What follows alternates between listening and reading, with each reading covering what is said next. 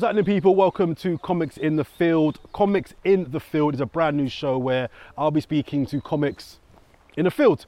Everything from the craft to the culture and also their careers. You don't want to miss this. Got some bad boy comics and bad girl comics coming up. Like, subscribe, all that goodness. Peace. Ori, talk to me about comedy. Why and what was your entry point? Why? When you're younger at school, to be popular, you got to be either one or two things: is attractive or funny, and you don't really get a choice of the first one. So you try work on the other one just to kind of find your ground amongst your peers. And I think from that, I kind of picked up the bug of wanting to be funny.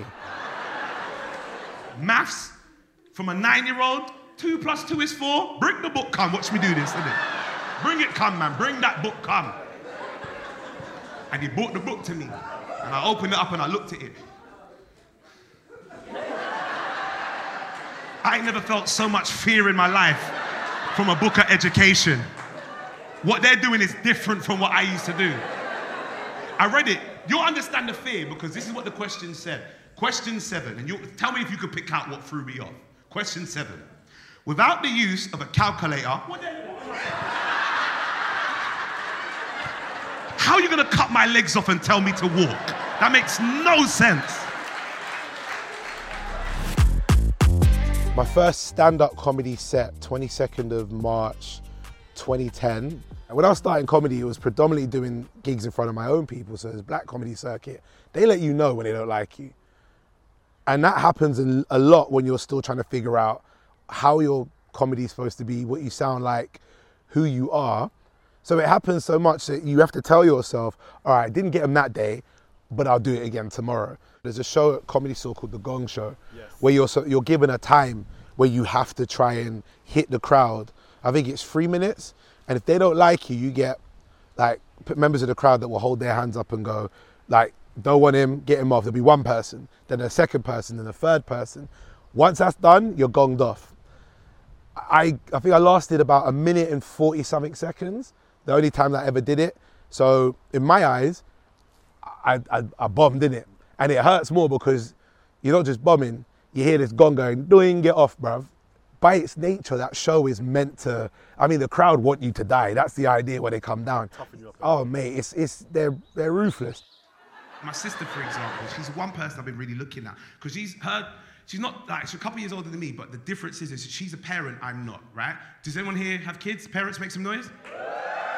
So you'll understand this. Didn't the whole pandemic let you know it's not the teachers?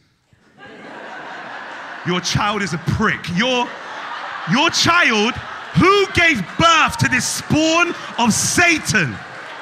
This demon I never knew. Because you didn't realize the kids were at school, the teachers were saving their life because you want to kill this little dickhead. You didn't know your child until you had to really look after your child all through the day. Is there ever anything that is off topic? Is there anything that you would never find humor in? Or can you find humor in anything as long as it's delivered well? So I have a rule for myself, but I also have a rule when it comes to comedy. I think any comedian can make a joke about absolutely, and I mean this wholeheartedly, absolutely anything, as long as you can make it funny and deliver it funny. Okay. Right? That being said, there are things I wouldn't discuss because it's just not for me to do so. So because you think that some things are off limits, or you don't think you could deliver it in a way. Not because it's off limits. Not because it's off limits, but I don't find certain things funny. Okay. So I wouldn't try to make them funny. Okay. But it doesn't stop me from looking at when other people do it and go, you were able to find the funny and deliver it in that way. Okay. I think when you start to license what people can talk about, then you ruin the ability to deliver an experience to those who receive it, to see it from a different perspective. Mm. We watch movies all the time. Like, there are many people that will say the topic of slavery is not funny, so I don't want to talk about it. But then you have movies like Django, where people had seen that and there were many that were entertained by it. I thought the film was great. If I was to sit here and carte blanche say, never should we ever talk about it or see any humor in it, then then we wouldn't get a film like a Django, sure. which is artistic licensing, and it's not completely true. However, it's out, people enjoyed it, it got good ratings, etc. I cannot tell somebody else who may find that narrow corridor to walk a line of where something can be funny and say, well, the topic I don't think is funny, so you can't find that corridor. Sure, yeah. Just trying to be offensive isn't always funny, but there is funny that you can find an offense, and there's also knowledge you can find if you're willing to offend people and then come to conversation. I went to a private boarding school, but because I was bad. I would have probably lost some opportunities in life because I may have been easily influenced by the wrong crowd. Okay. So mum did the investment from young, so she wouldn't have to worry about me when I was older. And I learnt German at school, and I also went skiing with my school when I was younger. Look at you all, the phone up and everything in the front row as well, you two. Go to Dan Gargan in the front row as well. Who put the criminals up here so I could get intimidated? What's going on? I can't say nothing about my man. Blood, this guy is intimidated. He got two yellow around him as well. He's got his security over there. Every one of them barling as well. Look at them. No one likes you. That's why you're not up front. Shut up. Stay where you are.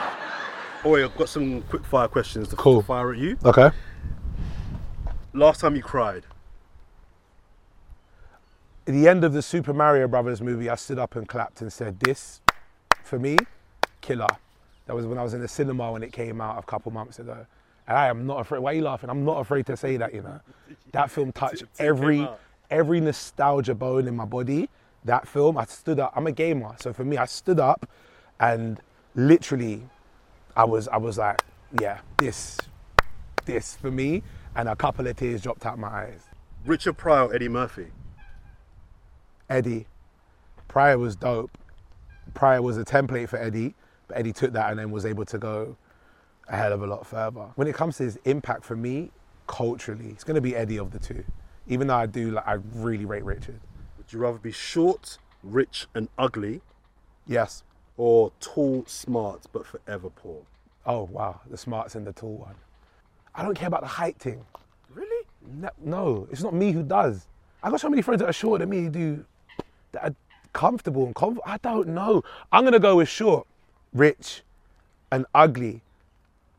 Short, rich and ugly, if I'm going to pick any of the two.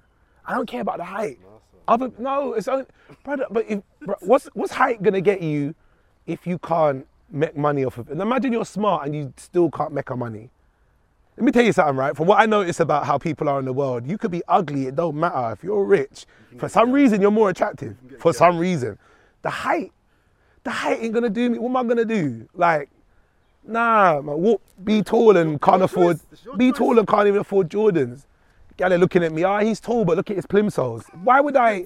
Nah. I'm gonna go short, rich and ugly. Your choice. Would you rather have permanent bad breath or permanent BO? I'm gonna say permanent BO. You can cover up permanent BO with a thick hoodie and a jacket maybe, yeah? And I don't know about that, Richard. If you wash your skin and you just smell, at least you know you're clean, but you just permanent BO. The BO gonna creep out every now and then.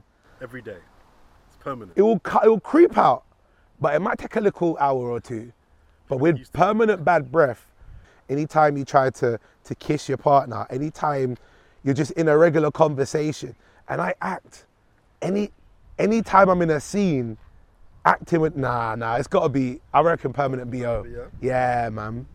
All right, I'm gonna give you the option of two superpowers. The ability to teleport. Okay. Or to know what people are thinking. Teleport. I don't wanna know what people are thinking all the time. Really? Never. So one of the most beautiful things in life is what you don't know. Like, imagine how you'd live if you knew what day you was gonna die. You'd live knowing that you gotta do everything up until that day, but then once there's always a dread that day is gonna come, and no matter how much you distract yourself, you know that it's gonna be that day. And but knowing the day you're gonna die, yeah, good things. If I know I'm dying in 4 years time, you could then set up and so on. I'm living every day like I've got 4 years left. Okay, so whilst I hear that, imagine you get to a week before, right? And there's things you haven't done because you know when you're gonna die. Yeah. You try to cram everything. You're gonna get to hours before. I don't want to live my life worrying about knowing what's going to come, knowing when it's going to come. And I think when it comes to knowing about what people are thinking, imagine I'm here, probably of everyone that's here, like everyone's probably enjoying an interview and so on. One or two of you are sitting there, this guy ain't funny. I don't want to know that. I'd rather just come and do the interview, talk. Go about your business. Like, go about my business thinking, telling myself everyone here just enjoyed it. Yeah, I'd rather teleport, get to my gigs easy and get back home and save money on flights. Are you mad? I'm going, brother, you know what? It's expensive to fly a plane. If I could just teleport, yes, man, Faliraki, I'm good. Yeah, I'm not trying to, or not do that and then be on a plane hearing what everyone thinks about me and my BO self. No.